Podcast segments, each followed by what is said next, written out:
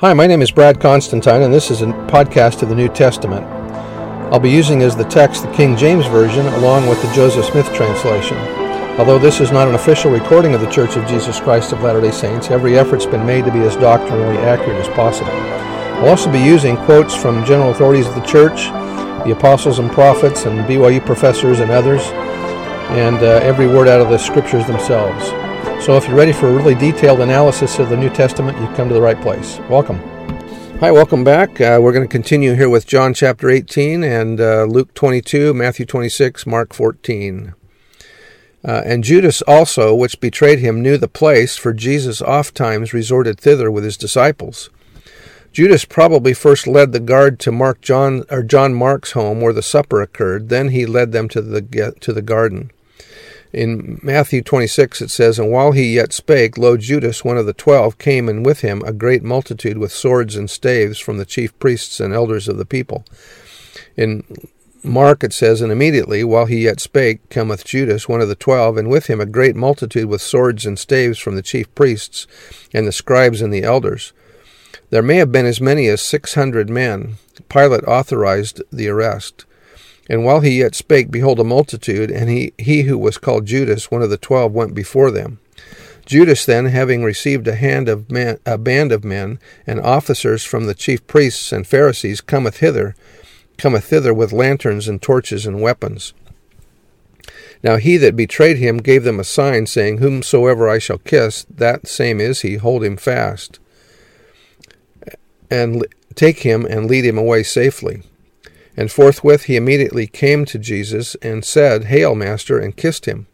And as soon as he was come, he goeth straightway to him, and said, Master, Master, and kissed him. And Jesus said unto him, Judas, wherefore art thou come to betray me with a kiss? And Jesus said unto him, Judas, betrayest thou the Son of Man with a kiss? Jesus therefore, knowing all things that should come upon him, went forth and said unto them, Whom seek ye? They answered him, Jesus of Nazareth. Jesus saith unto them, I am he. And Judas also, which betrayed him, stood with them. No more could, Je- Ju- no more could Jesus be arrested with, without his consent than could his life be taken unless he willed it. Notice what happens in this next verse in John. Verse 6 And as soon as they as soon then as he had said unto them, I am he, they went backward and fell to the ground. Notice that just his presence is so awe, they are so awestruck by it that they actually fall backwards onto the ground. Verse 7 Then asked he them again, Whom seek ye? And they said, Jesus of Nazareth. Jesus answered, I have told you that I am he.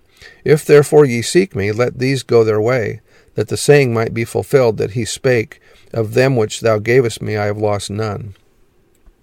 He's actually trying to protect his apostles here.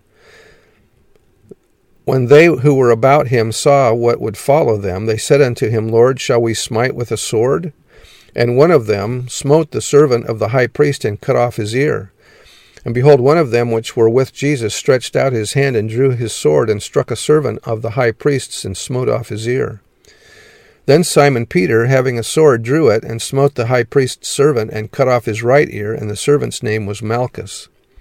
Then said Jesus unto him, Put up thy, again thy sword into its place, for all they that take the sword shall perish by the sword. And he put forth his finger and healed the servant of the high priest. Jesus answered and said, Suffer ye thus far, and he touched his ear and healed him. The cup which my Father hath given me, shall I not drink of it? Thinkest thou that I cannot now pray unto the Father, unto my Father, and he shall presently give me more than twelve legions of angels? A legion was six thousand. Thus, uh, this would have been seventy-two thousand angels that Jesus is talking about.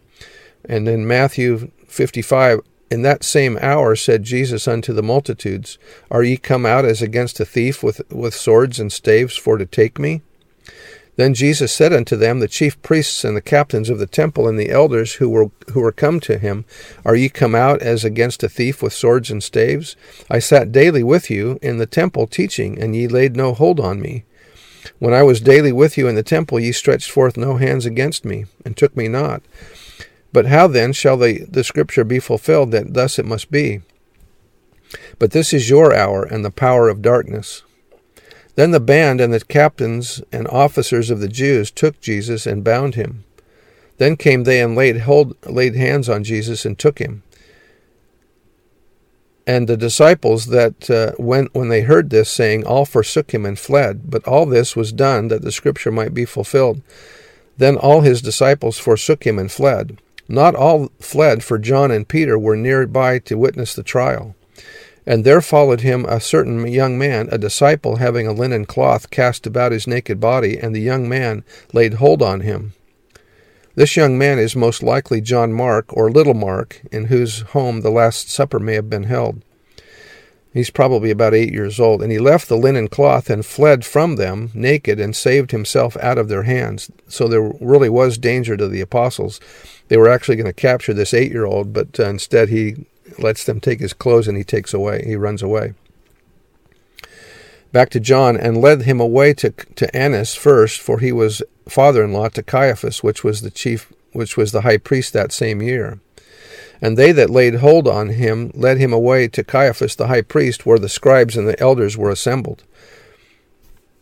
It was against the law to hold a trial in the high priest's house. They were supposed to use the hall of hewn stones.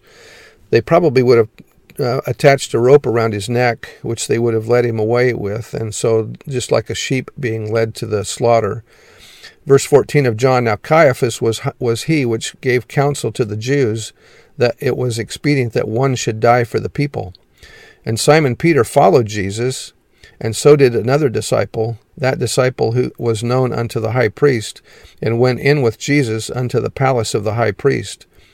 Both Peter and John followed Jesus to witness the trial. Apparently, John knew someone of high position to allow him and Peter to be there. But Peter stood at the door without. Then went out that other disciple which was known unto the high priest, and spake unto her that kept the door, and brought in Peter. And the servants and officers stood there, who made who had made a fire of coals, for it was cold. And they warmed themselves, and Peter stood with them and warmed himself. And Peter sat down among them. The high priest then asked Jesus of his disciples and of his doctrine. Jesus answered him, I spake openly to the world. I ever taught in the synagogue and in the temple, whither the Jews also resort, and in secret have I said nothing. Why askest thou me? Ask them which heard me what I have said unto them. Behold, they know what I said. Jesus is insisting upon witnesses here, which is his legal right. And when he had thus spoken, one of the officers which stood by struck Jesus with the palm of his hand, saying, Answerest thou the high priest so? How easy it would have been for the one who cast out devils to banish the arrogant high priest. How elementary for one who loosed the tongues of, of the dumb to, to stop the tongues of false witnesses. Yet he who brought worlds into gal- and galaxies into being stood mute before his mortal accusers. He who stilled the rushing winds and pounding waves of the Sea of Galilee stilled not the stormy cries of Crucify him, crucify him. He who had escaped unharmed from the angry mob at Nazareth faced the, sa- the small band of arresting soldiers with a simple, I am he. The awesome infinite power at his command was not unleashed to spare himself the least pain, the smallest discomfort, and that was by Gerald Lund.